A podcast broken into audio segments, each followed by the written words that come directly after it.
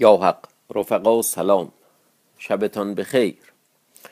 از این تأخیر پیش آمده عذر میخواهم. والا تقصیر من نیست، حقیقتش گرفتار شدیم. این من اصلا VPN و نمیدونم فیلتر شکن و بدافزار و اینا نمیدونستم چیه. قول و مقال عالمی میکشم از برای تو، ای ریختیم اینا رو گوشیمون. این گوشی هم بدبخت نمیتونه، یک هفته از هی داریم سعی میکنیم یه دونه فایل رو بفرستیم برای مسعود خطیبی. هی اتو این VPN میریم، تو اون یکی اتو اون یکی میریم. آخر دیگه خسته شدیم. دیروز گفتم به مسعود، گفتم که آقا یه دونه ما مگه میخوایم چیکار کنیم؟ جنگ که نمیخوایم بکنیم، طراحی نمیدونم مخفیانه و اینا هم که نداریم. هر کی هر چی میخواد بیاد ببینه دیگه. بریم تو یکی از این پیام رسانهای داخلی چیزی باز بکنیم، کارمون رو را بندازیم، قصه خانیمون رو ادامه بدیم. شب ما رمضان، در ماه مبارک رمضان، یکی از بهترین سنت ها همین سنتی بوده که مردم توی قعب خونه ها میشستن، یه نقالی نقل میگرفته، بعدش اگه حوصله میکردن تورنا بازی میکردن، کلی صفا میکردن. و خب حالا ما که الان قهوه خونه نیست، الان همه کافی شاپ شده، منظورشون هم یه چیز دیگه است، یعنی برای یه کار دیگه ای در واقع تأسیس شده دیگه. نقل و اینا موضوعیت نداره، حداقل مجازیشو که میتونیم. به هر حال بر من خیلی مهم بود که این قصه در شب‌های ماه مبارک رمضان ادامه پیدا بکنه. به هر حال تقصیر من نیست، تقصیر این فضاییه که یه دونه فایل رو نمیشه فرستاد.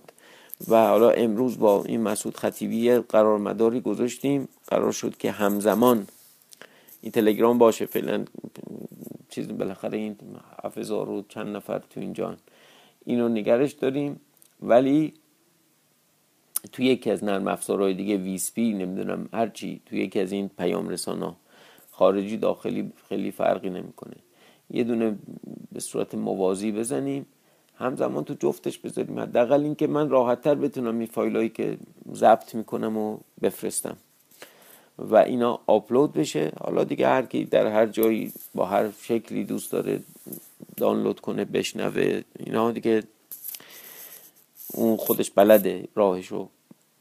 از این طرف ما دوچاره در واقع تأخیر بیش از این نشیم، رشته کلام دست میره، رشته قصه دست میره و حیفه. ما داریم با اینا زندگی میکنیم، الان اینا تو ذهن ما زندن. یه هفته اینا رو بیخیالشون بشیم فراموش میشه دیگه.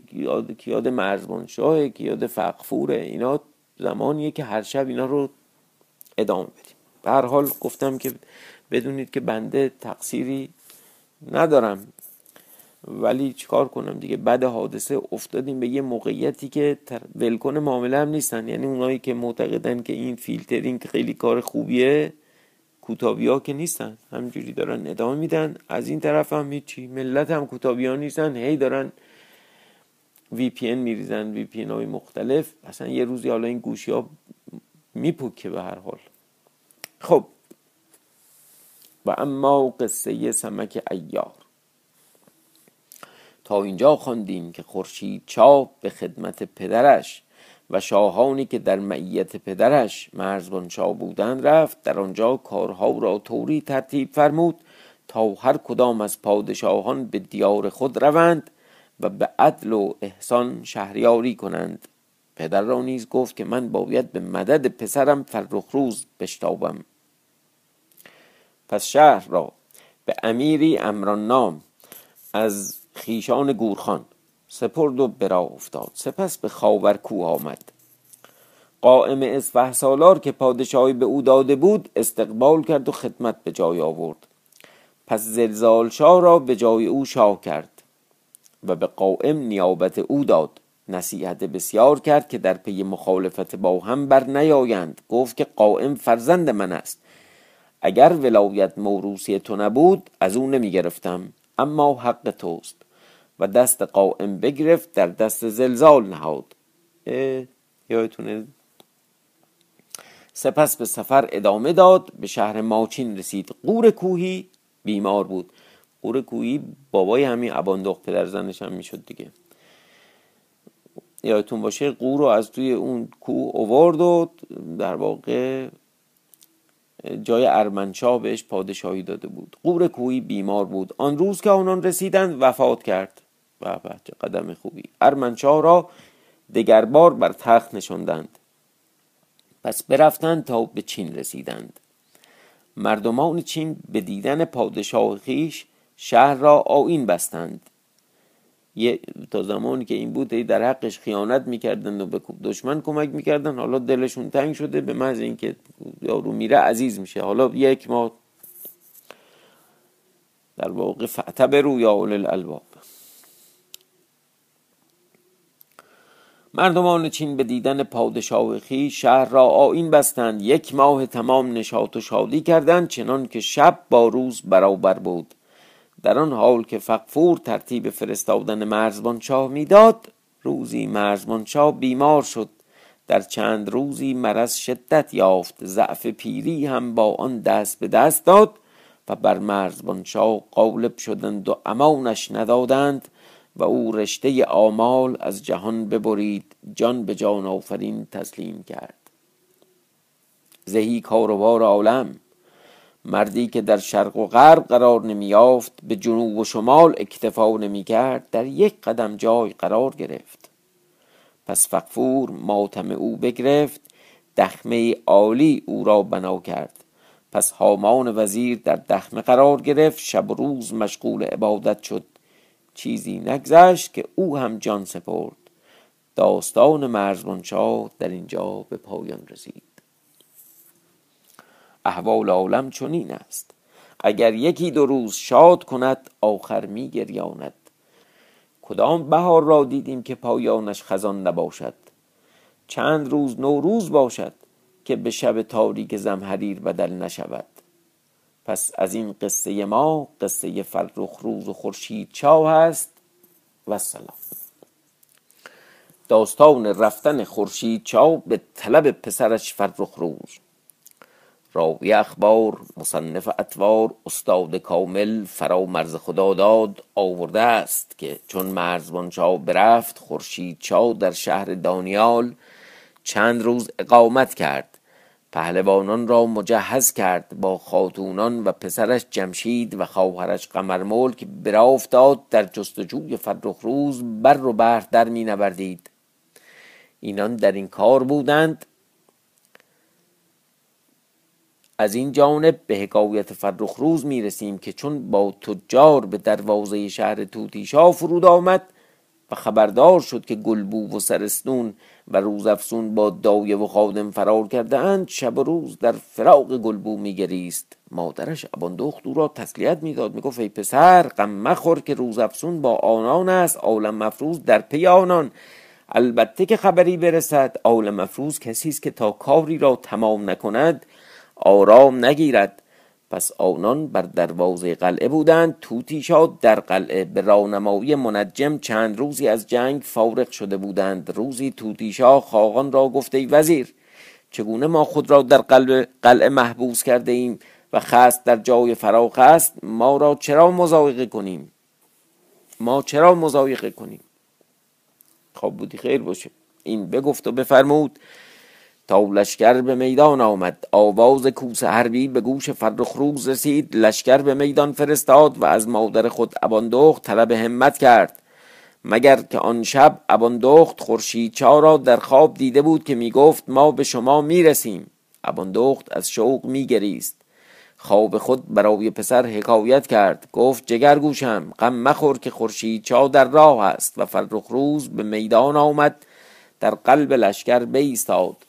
پس چون میدان باز شد، دو لشکر صف بستند. جنگجوی قصاب پیاده به میدان در آمد. از لشکر توتی شاه سواری به مقابله آمد، با یک تیر او را بینداخت. 17 مرد بیامدند، همچنان بیافتادند، تا که در لشکر توتی شاه مردی بود که او را سندان شکن میگفتند. با پیل جنگ میکرد، یعنی گرزی داشت به شکل پیل. بقیه گرزا گاف سر بود، این پیل سر بود. برابر جنگجو بیامد. جنگجو تیری رها کرد، رد کرد. تیری دیگر بینداخت، رد کرد. جنگجو دست از نبرد بداشت. پس فرخروز به میدان در آمد. سندان شکن گفته ای آزاد مرد، تو کیستی؟ بگو تا ببینم. فرخروز گفته ای نادان، از کسی چون من نام میپرسند؟ منم فرخروز. سندان شکن گفته ای شاه، نبرد با شاهی نبرد با شاهی چون تو مایه افتخار من است. بفرما تا اسب بیارند تا سوار جنگ بیازماییم. برفت بر اسبی سوار شد به میدان آمد. سندان چکن مردی مهیل بود، هیلگر، چارگر، آدم زبر و زرنگی بود. اندیشید که با چنین پهلوانی چگونه جنگ توان کرد، مگر که او را با هیله به دست بیاورد. از اسب پیاده شد، رکاب فرخ روز ببوسید. گفت ای شاه صد حیف بر آن مردی که به روی تو شمشیر بکشد. تو بازگرد که من شرط خدمت به جا بیاورم. فرخ روز دعا کرد و بازگشت. سندان چکن نعره زد که تا جهان باد به کام فرخ روز باد. گفت ای طوطی شاه اگر مردی مرد به میدانم بفرست. طوطی شاه دلتنگ شد، مرد به میدان آمد. سندان چکن او را بکشت، تا 40 مرد بکشت. طوطی شاه از غضب دست می‌خواهید تا پهلوانی قلندر نام به میدان آمد. گفت ای جوان مرد آیا مرد چنان کند که شاه خود را عاصی شود؟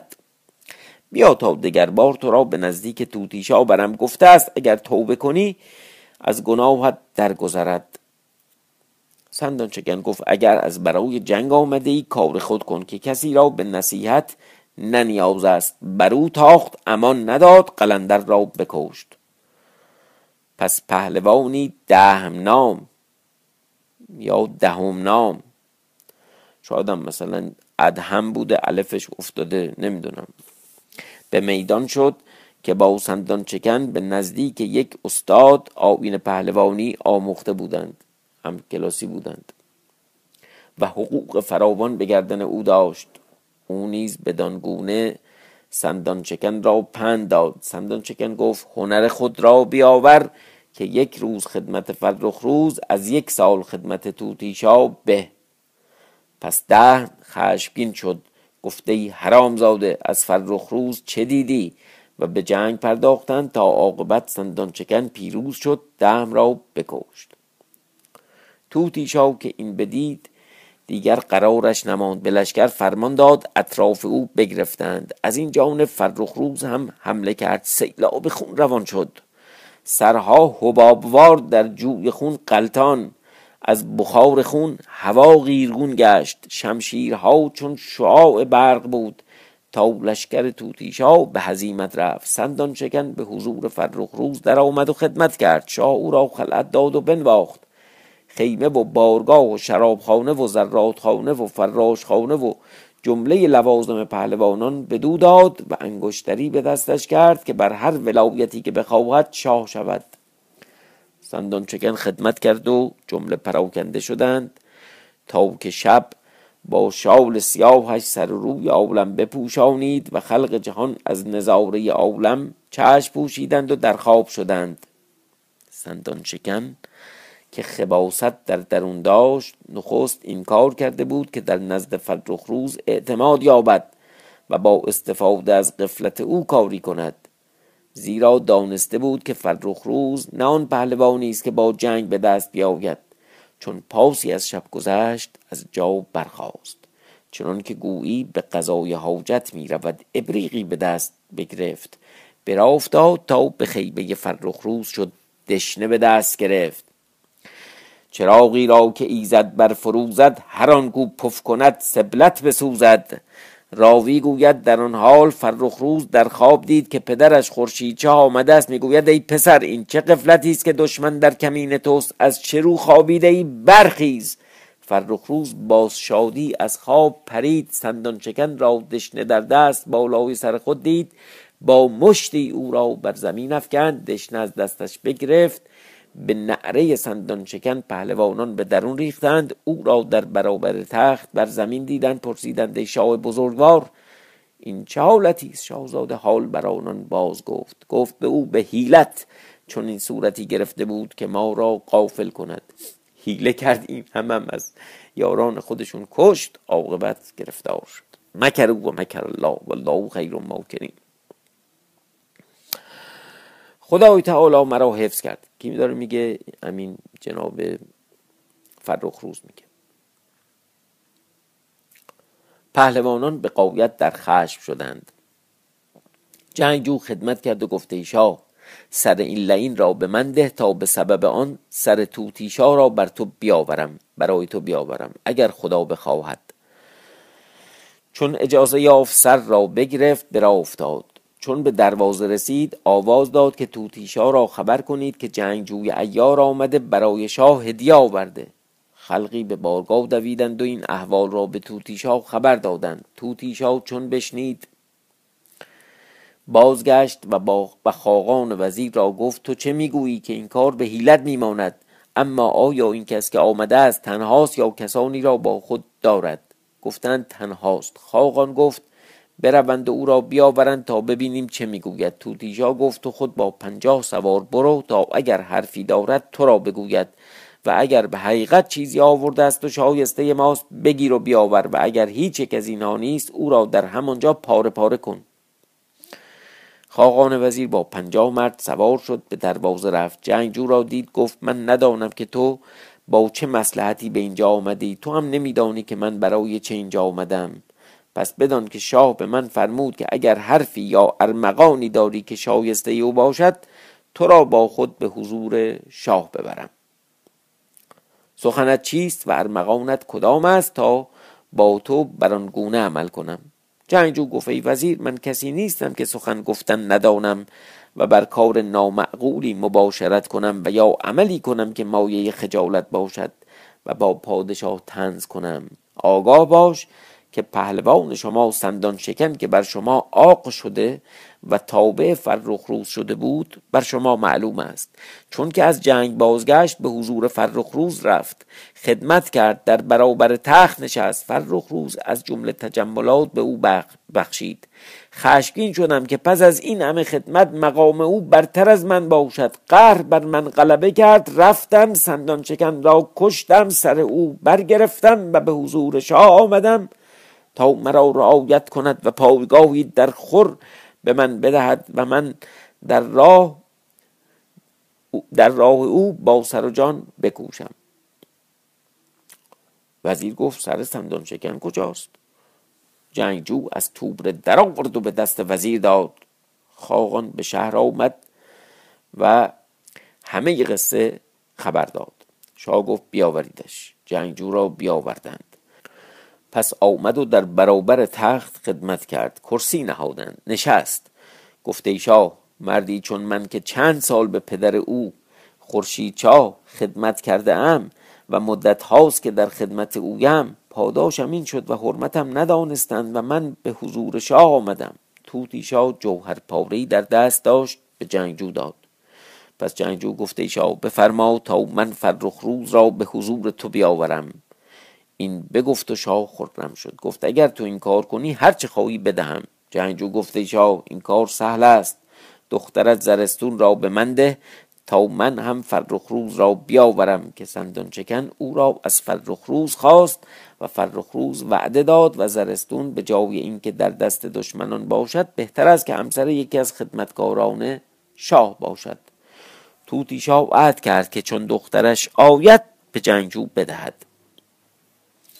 پس صبر کردند تا خورشید فلک رایت صبح برافراشت و سیارگان شب سایبان سیاه پراکنده شدند و جهان از روی مبارک خورشید روشن و نورانی شد. توتی شاه بر تخت نشست، سر سندان شکن در میان نهاد، احوال جنگجو با قهرمانان بگفت. گفت که هر کس مرا دوست دارد هدیه‌ای به این مرد بدهد. مال فراوان گرد آمد که آن را حدی نبود.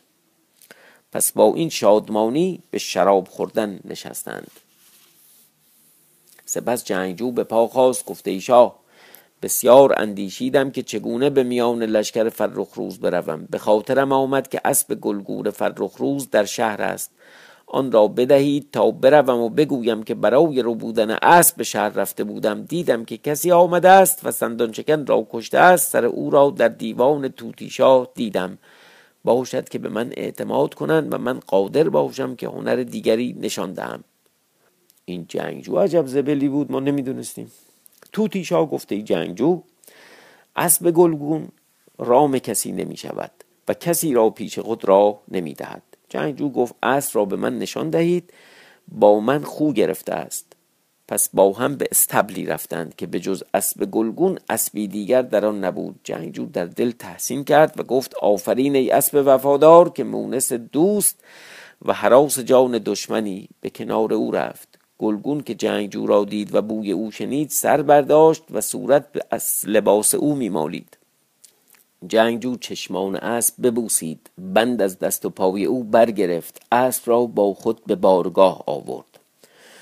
شاه گفت ای جنگجو اگر افسون کردی که این اسب تازی نژاد این گونه منقاد تو شد. جنگجو گفت ای شاه من هم بر این گریه می کنم که به آنان این همه خدمت کردم که حتی اسبشان نیز با من انس گرفت که بیشتر من خدمت این اسب می کردم. پس از این همه خدمت با من چنین بیوفایی کردند و به بهانه اسب باز هم کمی آهوزاری کرد. مگر که طوطی شاه عادت داشت که هر چند شب یک بار به باغ بهشت میرفت و در فراق گلبو میگریست. آن شب زمان این کار رسیده بود. جنگجو را گفت ای پهلوان تا بازگشت من مرو و خود برخاست به سرا رفت. جنگجو در کنار بارگاه در حجره بماند. در آن لحظه کسی به کنار جنگجو آمد، نامه‌ای به او داد. نامه را برخواند، نوشته بود ای آزاد مرد حال تو بر اینان معلوم شد، جاسوسی آمده و وزیر را خبر کرده است و خاقان برای دستگیر کردن تو به نزد شاه می آید. اگر نویسنده نامه را بخواهی هاجر دلال است. اوه عجب سوسپانسی الان در اینجا هست و چه دلشوره ای الان داریم که یه وقت سر جنگجو بلای نیاد. جنگجو که به قصه واقف شد گفته دریغ که حیله من انجام نشد. بر اسب نشست، راه دروازه در پیش گرفت، به دروازه‌بانان گفت که شاه مرا به دنبال کاری فرستاده است. از دروازه بیرون رفت، به بارگاه فرخروز رسید. فرخروز او را آفرین گفت و در کنار کشید و چشمان اسب گلگون ببوسید و حال و احوال بپرسید. جنگجو دعا کرد و احوال با شاه بگفت و نامه هاجر نشان داد. اما از این جانب چون جنگجو برفت، خاقان 50 مرد بفرستاد که جنگجو را پاره پاره کنند. چون بیامدند جنگجو را نیافتند. بازگشتند، ماجرا به خاقان خبر دادند. چون طوطی شاه از باغ بهشت بازگشت جنگجو را خواست، گفتند رفته است، خاقان وزیر برای دستگیری او کس فرستاده است. آنان نیز پیدا نکردند.